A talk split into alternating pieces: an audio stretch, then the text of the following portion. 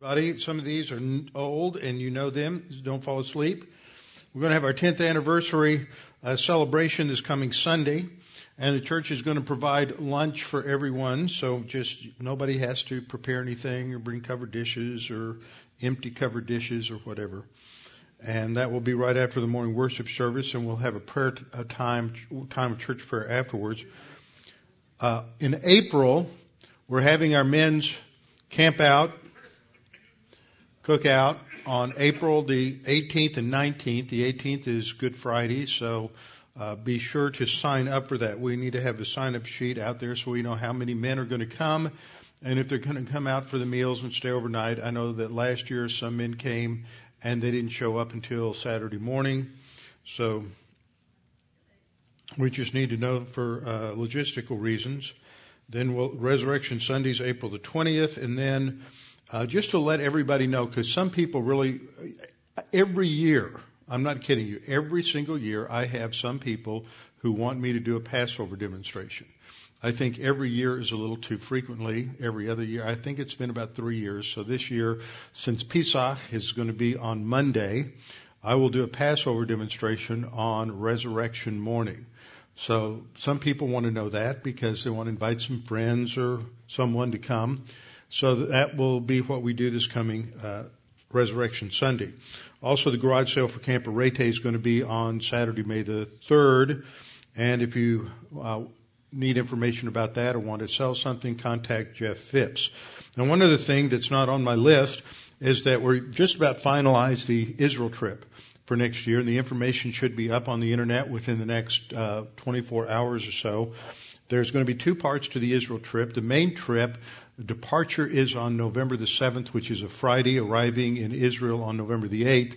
But there's going to be a pre-trip uh, excursion, an extra edition, which means those who would like to, we're going to go over uh, about four days early, and we're going to do a brief tour through the Negev, and then we're going to go to Petra, and we'll spend all day in Petra. We'll spend two nights there at the Marriott, which is very nice and that way people can spend a lot of the, there's a lot to explore, a lot to hike around and see in Petra and go up to the very top. And if you go to the top and you get to the very, very top, you'll see a sign about 200, 300 yards away that says scenic overlook this way.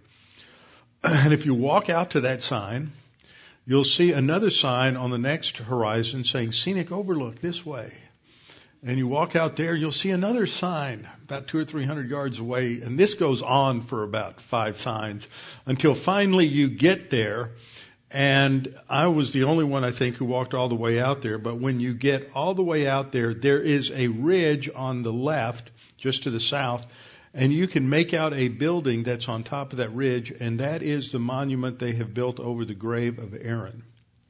Now, what I want to know is how do you get there? Because that is some of the most rugged country I have ever seen. But it's great to hike that. So we're going to go to Petra, and then we come back. A couple of things we're going to do unique to this trip. Uh, I've never taken a group into Samaria before, not like we did last the last time, where we went with another group and we stayed in Area C, which is completely under Israel's uh, Israeli control. We're going to go into Palestinian controlled territory this time. We're going to go to Samaria. We're going to go to Shechem. We're going to go to a few other sites around there, Mount Gerizim, and possibly to Jericho, depending on how long it takes during the day to go to these places. But um, a lot of uh, people don't go to these places. We're also going to go to Bethlehem. We haven't been to Bethlehem in about seven or eight years, and some other sites. So it's going to be a tremendous trip. And I'm not. When I went the last time, I knew I would go again this time, but I don't know when I'm going to take another group back uh, for a number of reasons. So uh, this is going to be it. So people who keep saying, "I really want to go," um, uh, maybe not this year. There may not be another chance. This is the last time that I know of. I mean, I may take another group in four or five years, but I'm not planning a next trip right now. So that information is going to be on the um, on the website, right, Barb? We're getting there. We just about got the brochure finished. And now we've got all of the details, I think, finally worked, worked out. So it's a trip in November this year. Departure on the first trip will be on a Monday, November the 3rd. and the weather should be great. We're not going to have to fight droughts and 115 degree temperatures or 105 degree temperatures in Masada. And so it should be a lot more enjoyable than the last time where we had to actually curtail activities because it was uh, unseasonably warm with temperatures around 108, 110, 114 uh, in the afternoon. That was just a little too tough for most people. So we're not doing that. We said as the Israeli slogan for Masada is never again. Incidentally, that's why the Jews are not going to be run out of the land. Some people get the idea, well, they're going to be defeated and rescattered and they'll get back. Trust me, the attitude of 50% of the Jews in the world, almost 50% who live in Israel, is never again. So if they are going to be kicked out of the land, they will be massacred in the land and that will be the end of the ones that are there. They will never again be scattered. They're not going to give it up. They will, uh, it will become a nuclear, not that they will do it, but whoever their enemies are will have to make it a nuclear waste dump. And guess what? That's not the scenario we have for, for Israel in the scripture. So that's just a historical argument for why this, it, they're not going to be kicked out again. This is, this is a final situation uh, for them. Doesn't mean that I'm date setting, just that they're not going to be leaving and coming back, leaving and coming back. Some people have a yo-yo theory that they're going to go out and come back and go out and come back. You know, they come they come back one time and this is it. Uh, the next time is going to be a regenerate nation at the end of the tribulation. All right, let's uh, enough blather. Let's uh, focus on what we're going to study this evening and go to the Lord in prayer. We'll have a few moments of silent prayer to begin with so you can make sure you're spiritually prepared. Then I will open in prayer. Let's pray.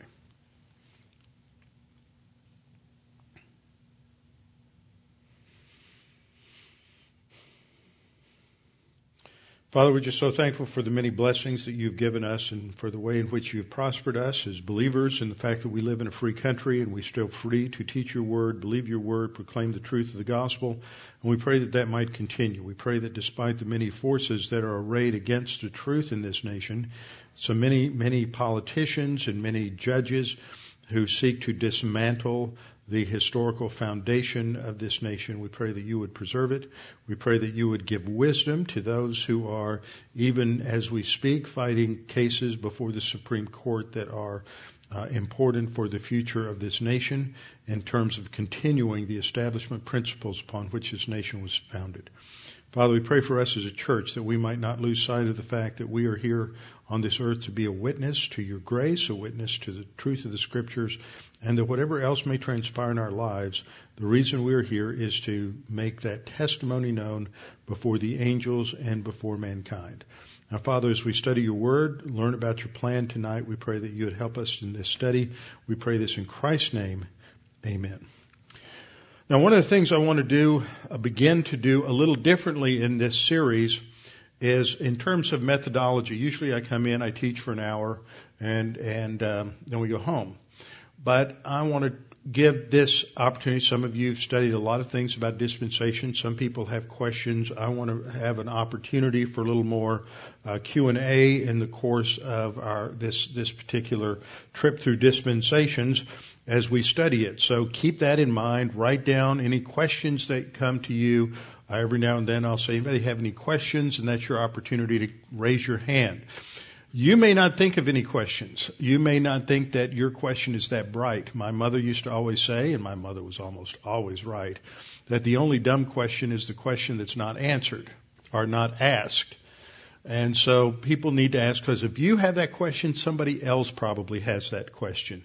And there are some people who probably never have questions, are never going to raise their hand and say, this is my question, but you may have the question and so they're going to be glad that you asked the question. Sometimes when you get in situations like this, a lot of some uh, there's a few people who ask a lot of the questions. Everybody else is just glad that they do. So don't uh, be self-conscious about that.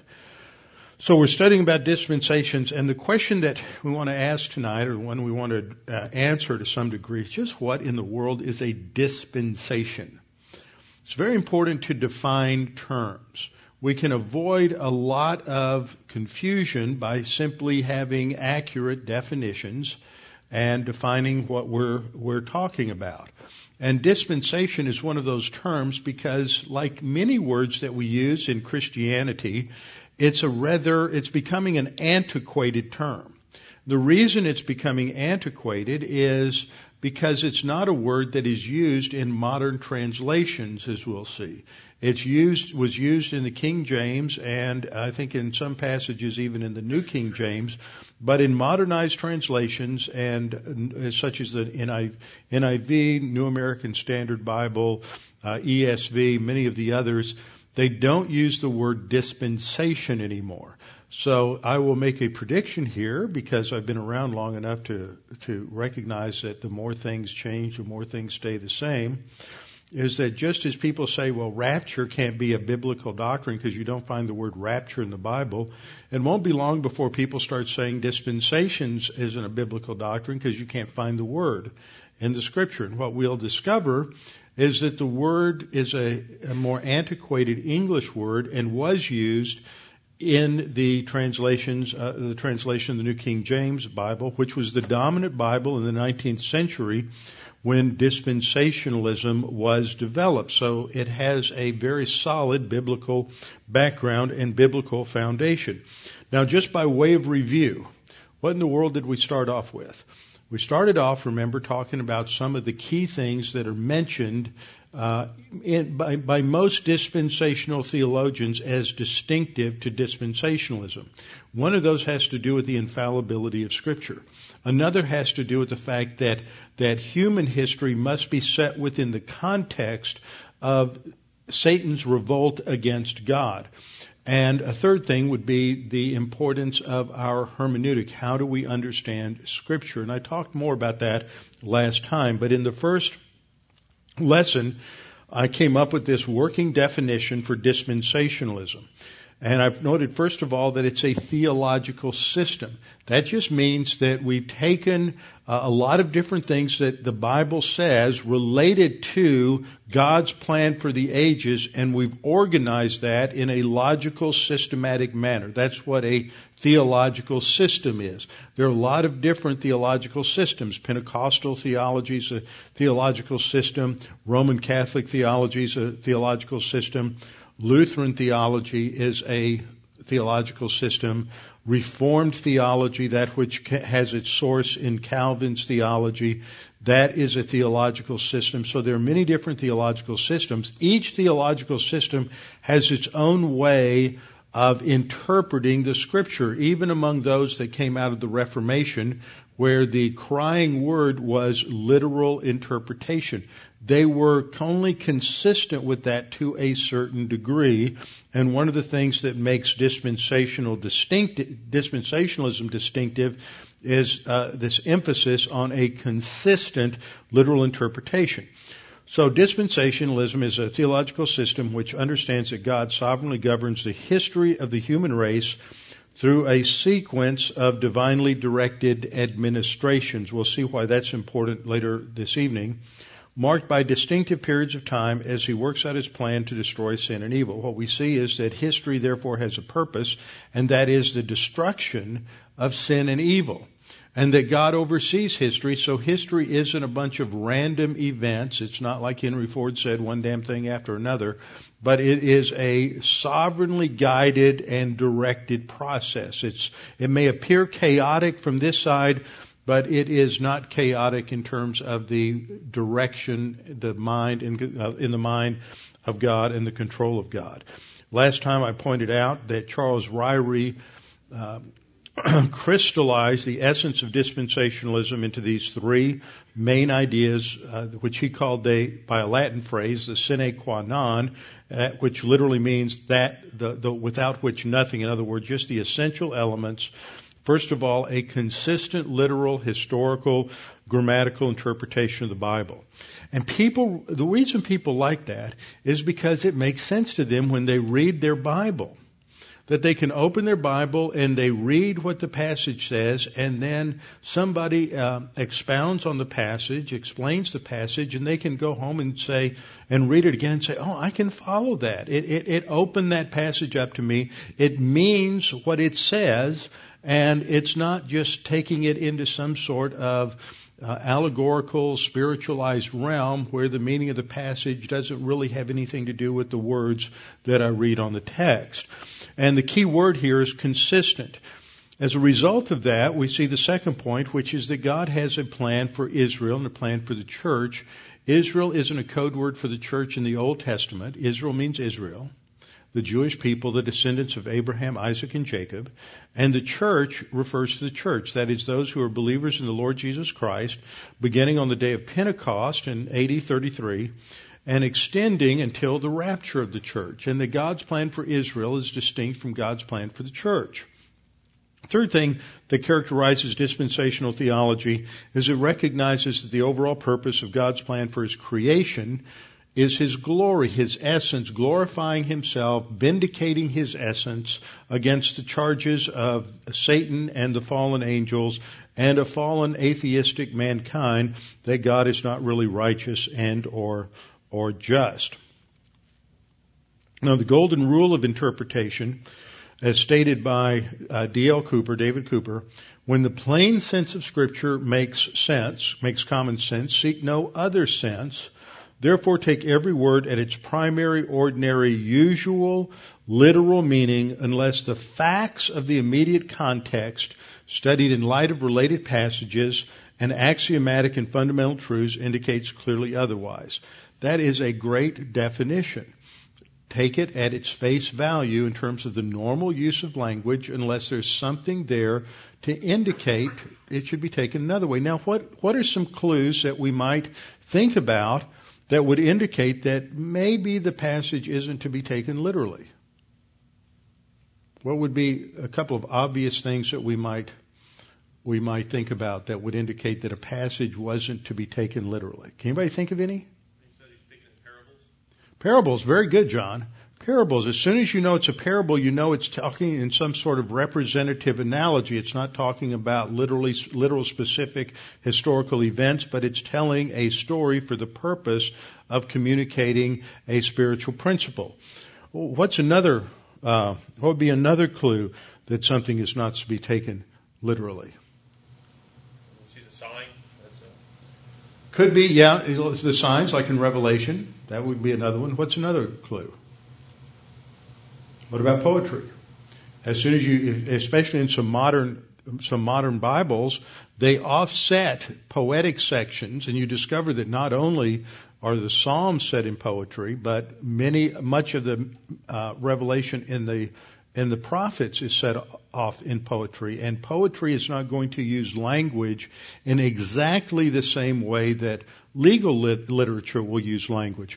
Uh, the language is often stands for something. There's more of a use of metaphor and simile in poetry than you have in legal literature, but it's still within the norm of language, so that a metaphor or simile has a common usage in a language which can be discovered by evaluating how it's used in other other contexts. Okay, so that's what we looked at, and one of the ways that we established this last week was was uh, to look at how prophecy that has been fulfilled in the past, how that prophecy was fulfilled. Was it fulfilled literally, or was it fulfilled symbolically? In other words, we looked at, for example, the destruction of Tyre.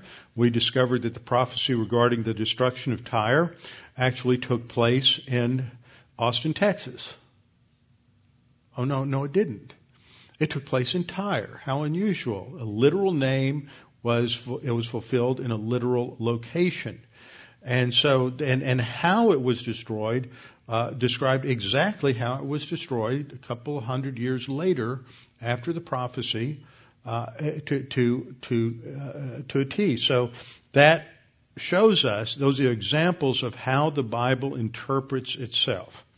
All right, now tonight I want to go into the next section where we're defining the concept of dispensations and understanding this. And, and one of the problems we run into in understanding dispensationalism is that often it has been uh, presented in a somewhat confusing manner to people.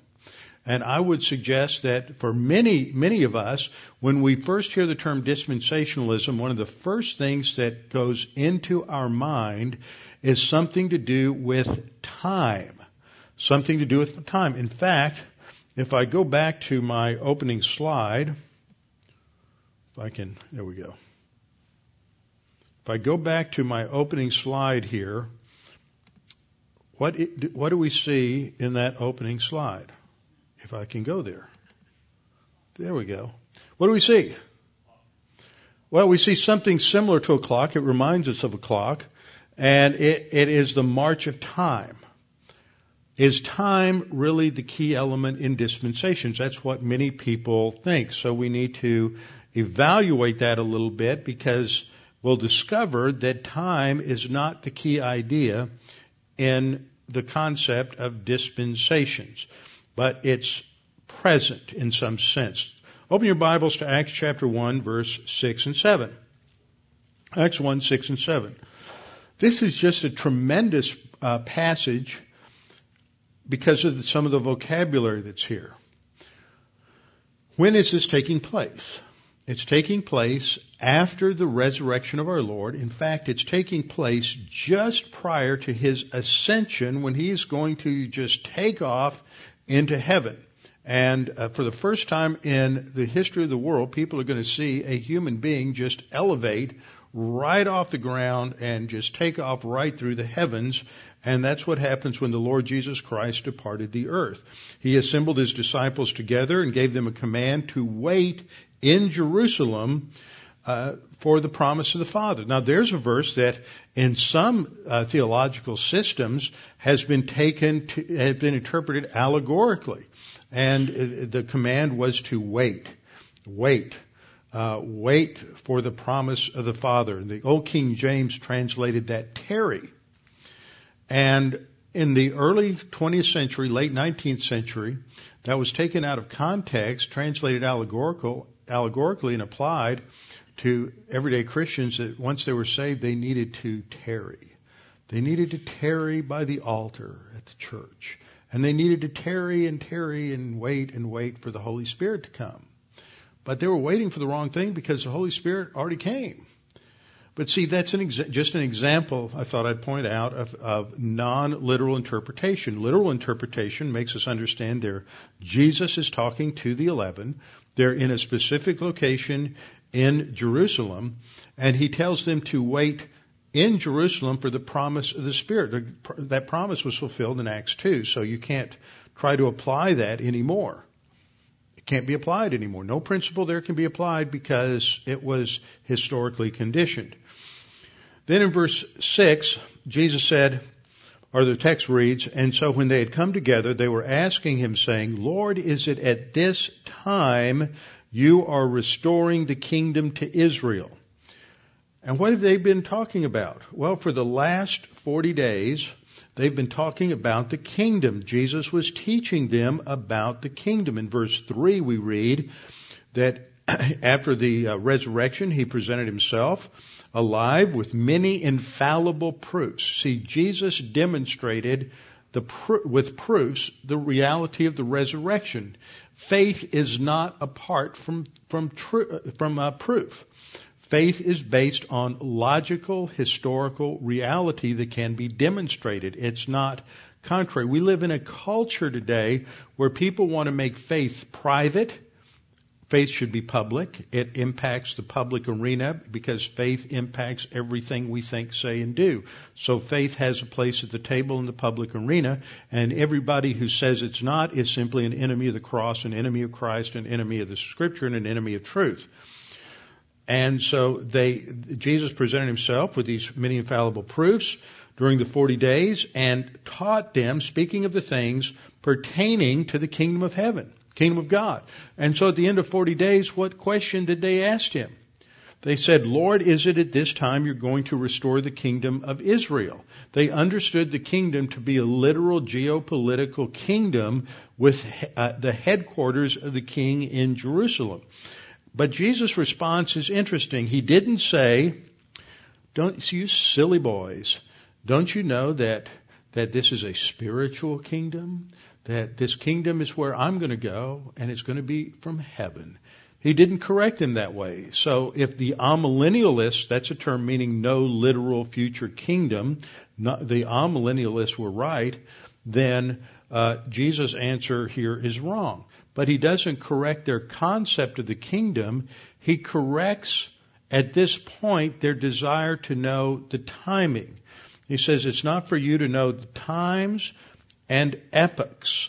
And he uses these two terms here, times and epochs, in order to talk about the structure of God's plan in the future. And he's saying the timing issues and the, the issues related to identification of these events are not for you to know. The Father has fixed these by His own authority. Now what's interesting is that 20 years later, somewhere around 20 years later, the apostle Paul is writing to the congregation at Thessalonica. Now we just got through with our study in Acts, so we know that when Paul went to Thessalonica, it was on his second missionary journey. He was there for a relatively short period of time, maybe two to three months. So he wasn't there for five, ten, fifteen years, and then he finally got around to teaching the doctrines related to the future and the doctrines related to God's plan. He's there for three months maybe, and he's teaching them about God's plan and purposes for human history. And he uses the same terms that the, that the uh, apostles used, the disciples used in Acts chapter 1. He's, Paul writes to the Thessalonians rather, he says, now as to the times, chronos, and the epochs or seasons as it's used in the Old King James, times and the epochs, brethren, you have no need of anything to be written to you. Why? Because they didn't need to know it? No, because he had already taught them about it. So they were informed by Paul about God's plan for the future.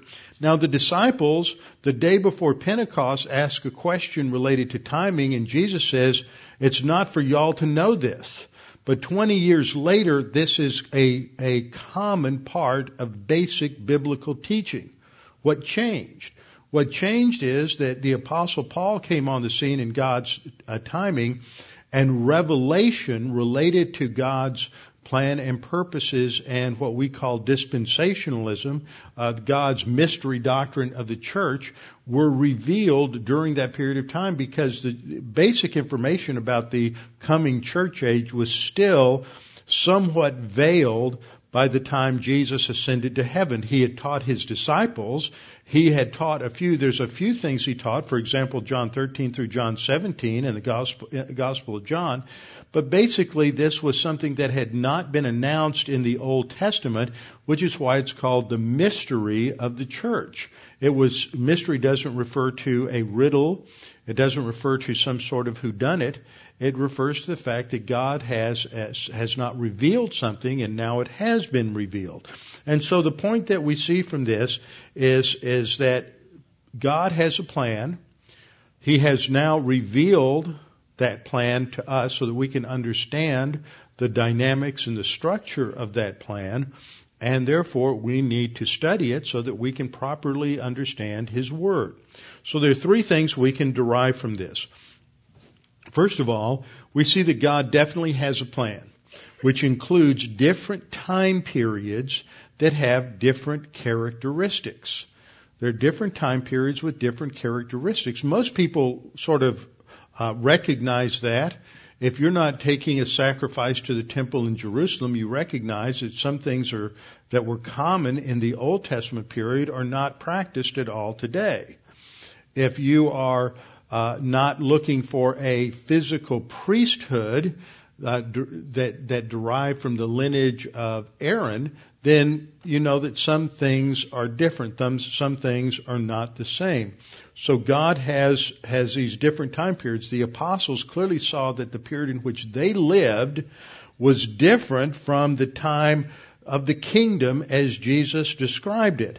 And so they could identify from where they were that there was a period uh, that they were living in that was different from the future period, and the period in which they were living was different, even though this isn't in the text, I think we can infer it. The time in which they were living was different from the time uh, prior to the cross. So there you can identify at least three different time periods, three different ways in which God was addressing the human race. That's the first thing we can conclude. The second thing we can conclude is that Jesus' answer indicates that the temporal boundaries, that is, the time limits for these ages, are determined in the decrees of God. They're under God's authority. He determines uh, when a period of time ends and another period of time begins. It's under His control. God's determined the beginning and the end of each of these time periods, and there are certain characteristics that we can identify so that we know when, what time period applies to what, uh, area, what areas of responsibility in the scripture. And then a third thing that we can see from the, comparing these passages is that the apostle Paul clearly taught about prophecy and God's plan for the ages, even in the short period of time he had in Thessalonica. He considered this to be part of foundational doctrine that every single believer needed to understand. It's not, some people get the idea, well, prophecies, that's off in the distance somewhere. It's awfully confusing. It's awfully difficult. I don't really need to know. I just need to be concerned with the here and now. But that wasn't the viewpoint of the apostle Paul or the other writers of scripture. Prophecy was important to understand and especially God's plan was important to understand. So we recognize that there are different ways in which God is overseeing history. And just from looking at these two passages, so how can we understand, describe, and talk about these things? And one of the words that we use is the word dispensation. Okay, what is a dispensation? Now we just blew through a couple of important passages there in um, 1 Thessalonians and Acts 1.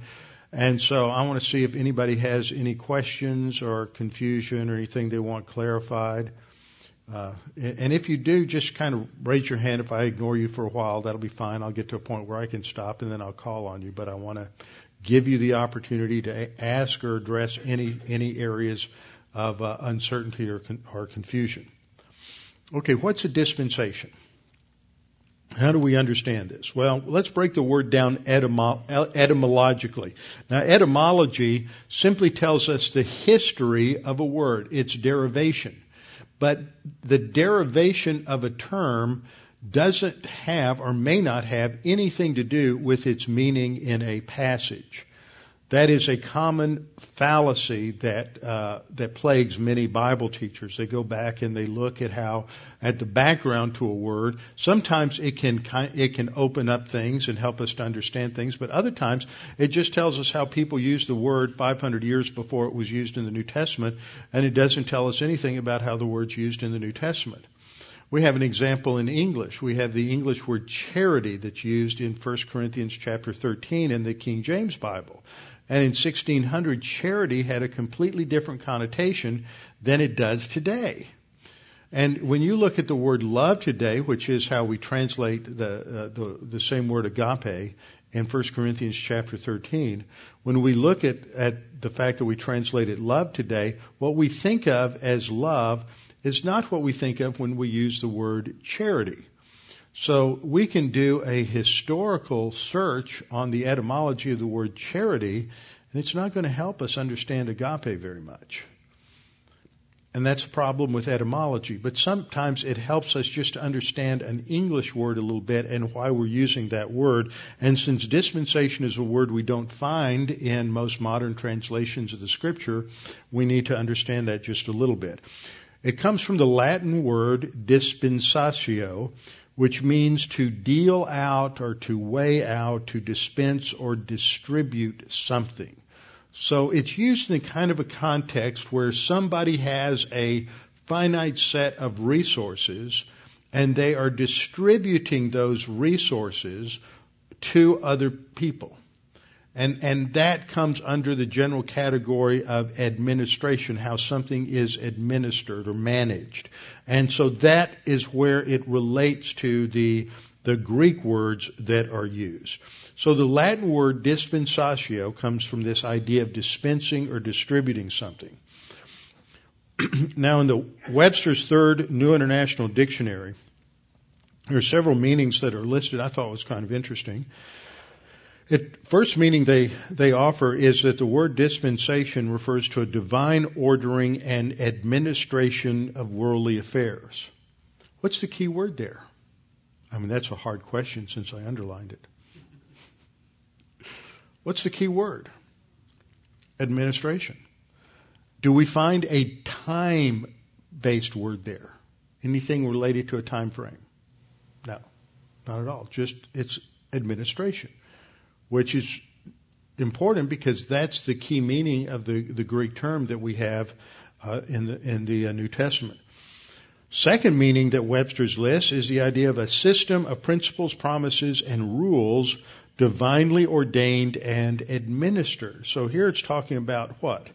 Rules that are administered.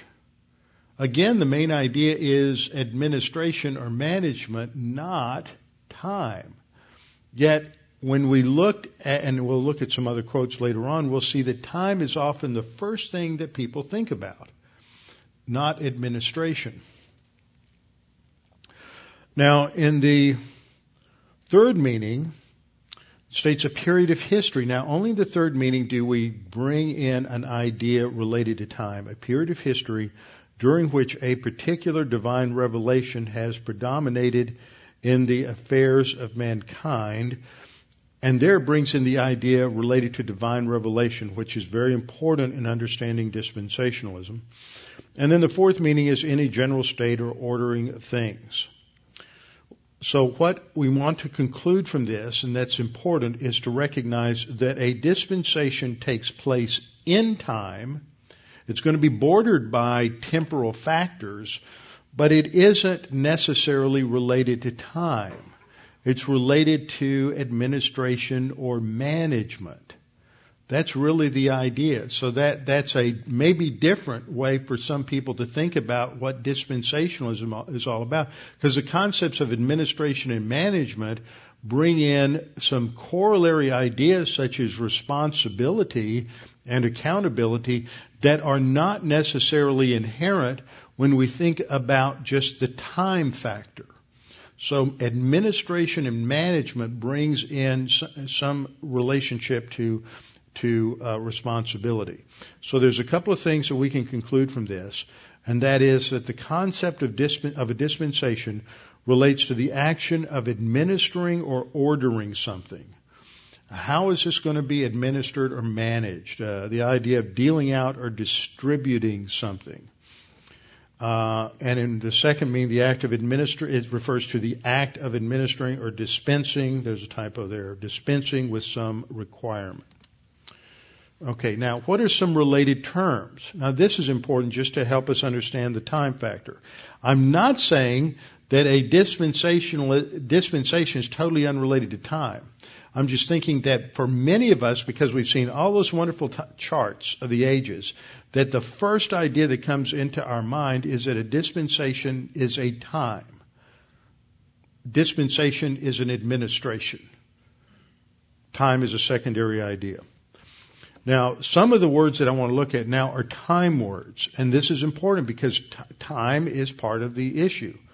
What did the disciples say? Is it at this time that you're going to bring in the kingdom? So time's not unrelated.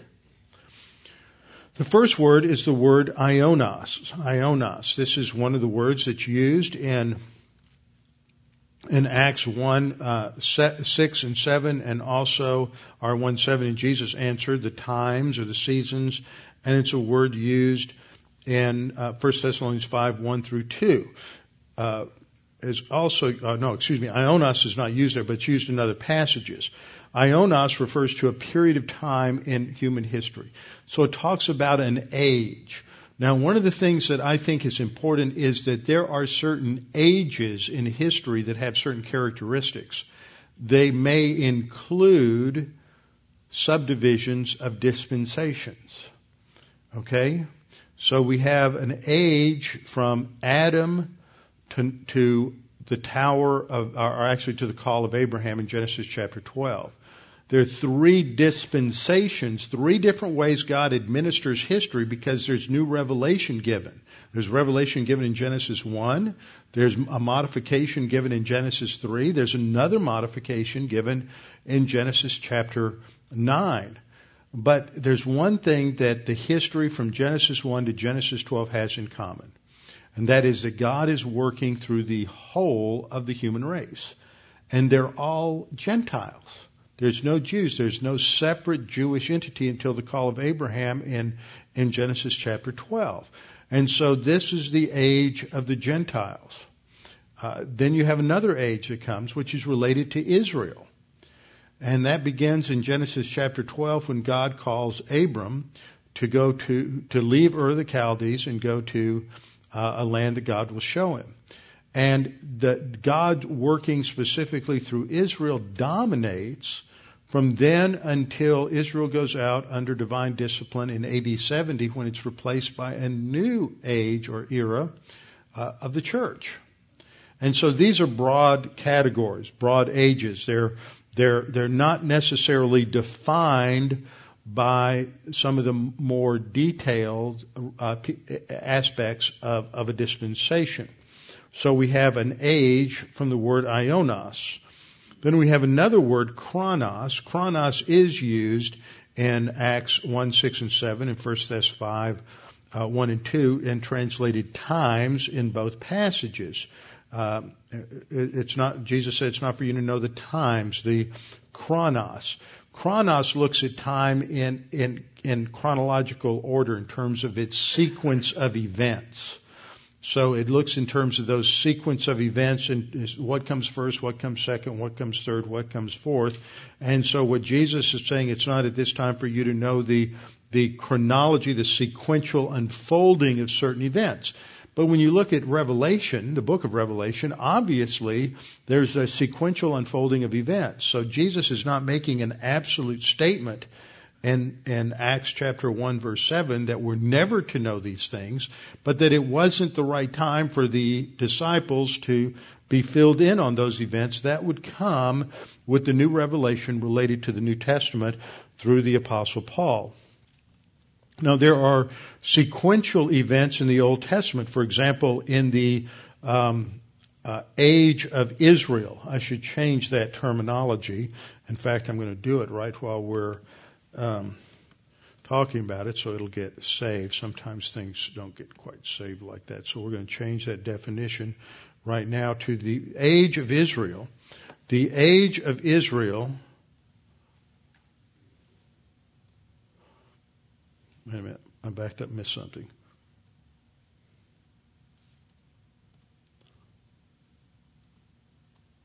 Here we are. The age of Israel has a sequence of three main eras. There's a period of the patriarchs. Now what we'll see is that each of these is marked by specifically new revelation. That's how, when, when we were listening to Dr. Johnson, Dr. Johnson did not clarify this. He kind of alluded to something related to this, and he was taking dispensation in a broader sense. I would disagree with that because I think the way we know how an administration, how the requirements and responsibilities of administration change is through new revelation, and that's given through the covenants. We'll look at that in detail uh, in the next week or two. But for now, just think about this. The age of Israel covers three basic uh, uh, dispensations uh, that are sequential. There's the period of the patriarchs, then there's the dispensation of the law, and then there's the tribulation. Each of those has distinct uh, requirements for Israel and distinct characteristics. So you can't just call all of them the age of Israel and stop there. There's much more to it. There's more detail given in, in Scripture. So this is uh, chronos referring to the times and se- sequential events that take place. Then we have another word that's used, and that's the word kairos. Kairos has to do with uh, time. as a concept, time as a concept, and it relates to, uh, especially can refer to a point in time or a moment. Uh, in that case, it can be synonymous with ionos and indicate an age or an epoch. But because it's time, it brings in the idea that there are certain specific boundaries, a way in which these can be uh, defin- definitely uh, addressed or identified. This is the word that is translated seasons in Acts 1.5 and 1 Thessalonians 5, 1 and 2. Chronos, the sequence of event, sequence of events, and seasons indicating time periods that are fixed by identifiable boundaries. Then the other word that, that comes out of the Greek that we use is the word oikonomos.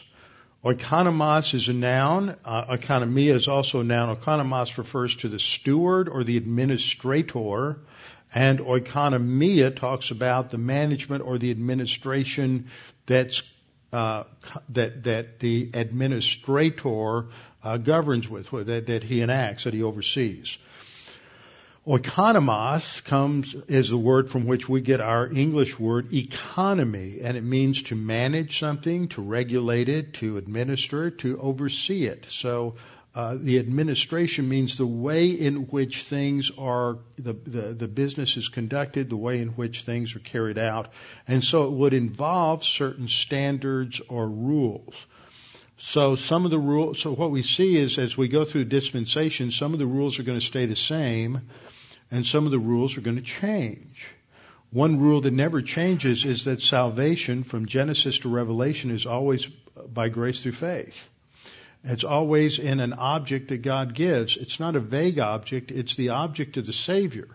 But in the Old Testament, that object is somewhat ambiguous. It's the promise of the seed, the promise of uh, the Messiah who would come to provide redemption. But a lot of the specifics were uncertain because they're only revealed progressively through the Old Testament. Adam knew more than I think Genesis tells us, but he doesn't know as much as, as for example, David will know. David knew a lot. I think David knew more than than than than he let on, or the, the Old Testament tells us. Why do I say that?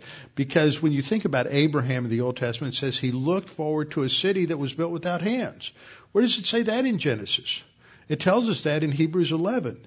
So we know from Hebrews 11 also that he understood resurrection. He counted on the fact that God would raise Isaac from the dead. But there's no mention of resurrection, no mention of his belief in resurrection in Genesis 22.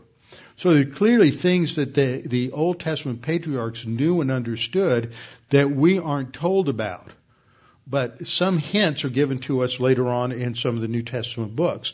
So we know that there are some things, but they didn't know everything. I think it goes too far to think that in the Old Testament they understood crucifixion or they understood some of those factors. They might have understood to some degree that the the suffering servant is going to subs- be a substitute for us. That's clear from Isaiah 53 I don't know how clear that would be pri- much prior to that. There are certainly pictures of substitution. There's the substitution of the ram. I mean, you can go back further than that. There's the substitution of the animals in Genesis chapter 4 that God killed to provide the uh, coverings for Adam. There's substitution with um, uh, the lamb in Genesis, uh, the ram in Genesis chapter 22 that was provided for for uh, Isaac in his place. There's the substitution of the blood, the sacrifice at Pesach, at Passover, in Exodus. So clearly there's evidence of that.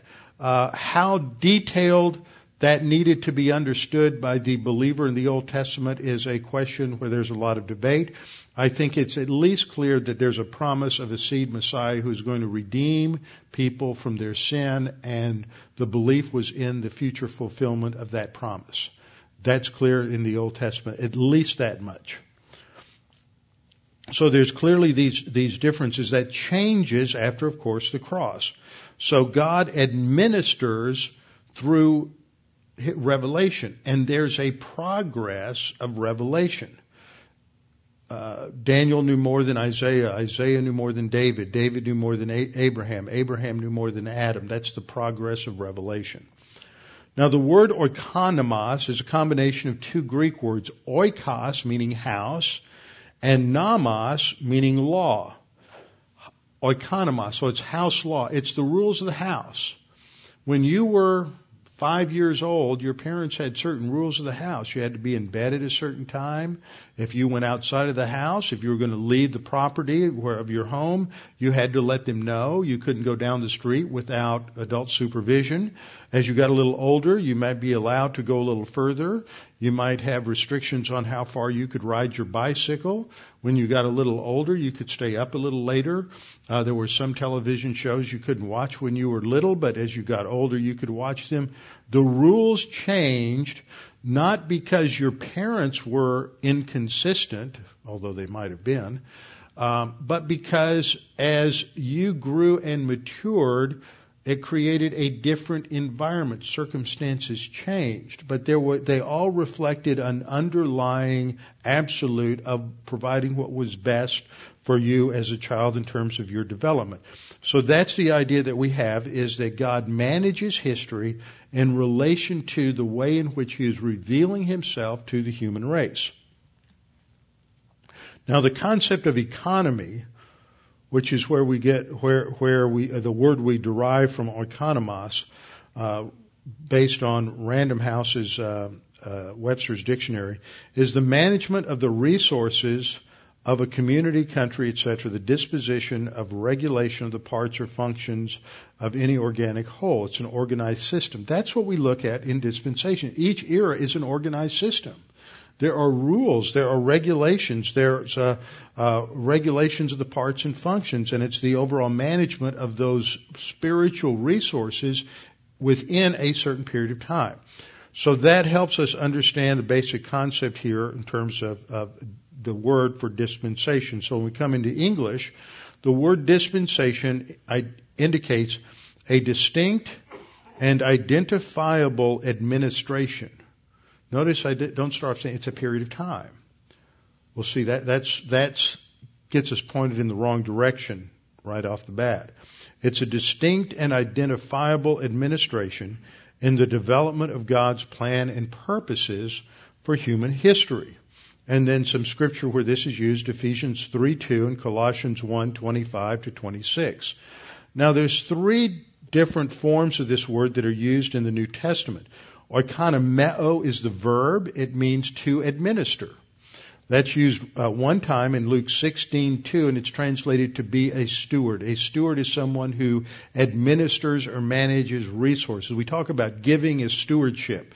God gives us financial resources and we need to manage those resources and part of our management of our financial resources has to do with using a portion of that for the Lord's work. Oikonomos is the noun. It's used ten times in these passages listed here. Luke 12:42, Luke 16:1, 3, and 8. Luke 16 is a key passage for understanding uh, dispensation and the use of the term. Romans 16:23, 1 Corinthians 4, 1 and 2, Galatians 4 2, Titus 1 7, 1 Peter 4 10. Oikonomos is a noun, and then it's used as a, a noun also in oikonomia, but it's referring to not the stewardship or the management, uh, uh, uh, the manager, but the management, the administrative, admi- the work of administration by the administrator. Now Jesus uses this term in Luke chapter 16, so let's turn to Luke chapter 16.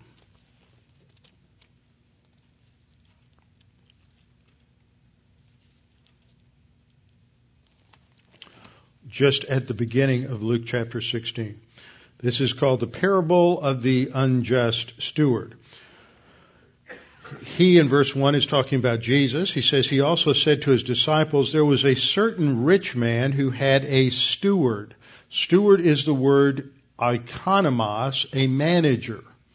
He is the business manager for the wealthy man. He's handling his resources. He's handling his, his uh, possessions, managing all that he has.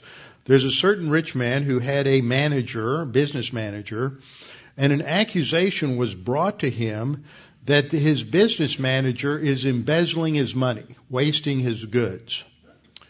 So in verse 2, he called him and said to him, What is this I hear about you? Give an account of your stewardship. See, that's that second word there, oikon, our third word rather, oikonomia. Oikonomia is the administration of the oikonomos. Uh, give an account of your administration, your management, for you can no longer be the manager, the steward. Then the steward said within himself, What shall I do? For my master is taking the management away from me. I cannot uh, dig. I, I mean, I can't do manual labor, is what he's saying. I can't do manual labor, and I can't be homeless. I can't beg. So he's he's threatened with the loss of his of his income.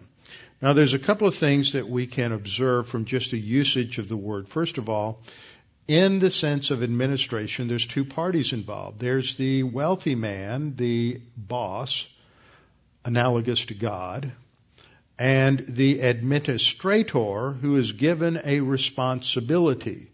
So one of the parties has the authority to delegate responsibility to the other, and the other has the responsibility to carry out their duties. So inherent within this meaning of this term is the idea that there is a, a steward, an entity, a person or an entity such as Israel or the church that is given a responsibility. So when we look at, when we get to the end of this, we're not going to get, get it fully covered tonight, but when we get to the end of this and we talk about a dispensation, one of the reasons that I, I don't agree with the fact that the age of the Gentiles or the age of Israel is a dispensation is because of the revelation that's given through the covenants within those structures, there are different designations of responsibilities. The responsibilities under the Adamic covenant in Genesis 3 are modified and changed under the Noahic covenant.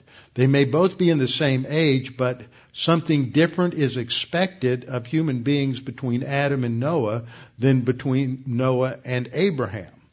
So that indicates that the management situation has changed as a result of revelation. So the one who is in authority, God, uh, determines what the, those responsibilities are. Second thing we observe here is that there are specific responsibilities for the manager, for the steward. God says, this is what I expect of you. It's not a guess, it's not a guessing game. It's not, well, I'm just going to go out and do what I think will make God happy. Doesn't matter what I think. What ma- matters is what God has revealed. And the third thing we see is that accountability and responsibility are part of the arrangement. God is expects and will account from the manager uh, in terms of the responsibilities designated. And at any point in time, the steward or the manager may be called to explain how he has fulfilled his responsibilities. And if he hasn't done well, then fourth, a change can be made at any time if unfaithfulness is found. Now, so the key idea in stewardship here that we're going to see is that, that faithfulness is what God's really looking for. Faithfulness relates to obeying that which has been set forth and has been uh, identified as the responsibility of the manager. Okay, now that brings us to the next section, which is quite a long section in my notes, and that is certain key ideas that are present in dispensations that we derive from the various uses of the word. So, what, what I basically pointed out tonight and want to really drive home is that a dispensation is marked off by certain responsibilities given to a manager, someone who's an administrator, who is, who is holding a trust from God to administer his responsibilities the way God has defined them. The key idea in dis- dispensation is not time, it's administration, which brings in the idea of accountability and responsibility, but it is with that, that period of administration is within a time frame. So time isn't something forgotten, it is something that's there, but the key idea is that we are, we have a responsibility to perform as members of the church, In the Old Testament, Israel had a responsibility. Before that, the Gentiles had a responsibility. And so that is determined by God's revelation. So we'll come back next time and get into a few more of the concepts related to dispensations. Anybody have any questions? Anybody forget their question? I saw a couple of people kind of going, wait, wait a minute, what? What was that? Okay, that's what we've done. So we'll come back next time and press on. Father, thank you for this opportunity to look at this important concept of how you are administering history, delegating responsibility to different members of the human race. That these responsibilities are not uh, covert, they have been revealed to us, and we can come to understand them. And by identifying these different responsibilities, we can see that you work through the human race in different ways during different periods of time. And it's important to recognize that and recognize those distinctions if we're going to properly interpret your word. So, Father, we pray that you would help us to understand what we're learning so far and how this applies to our uh, understanding of your word. We pray this in Christ's name. Amen.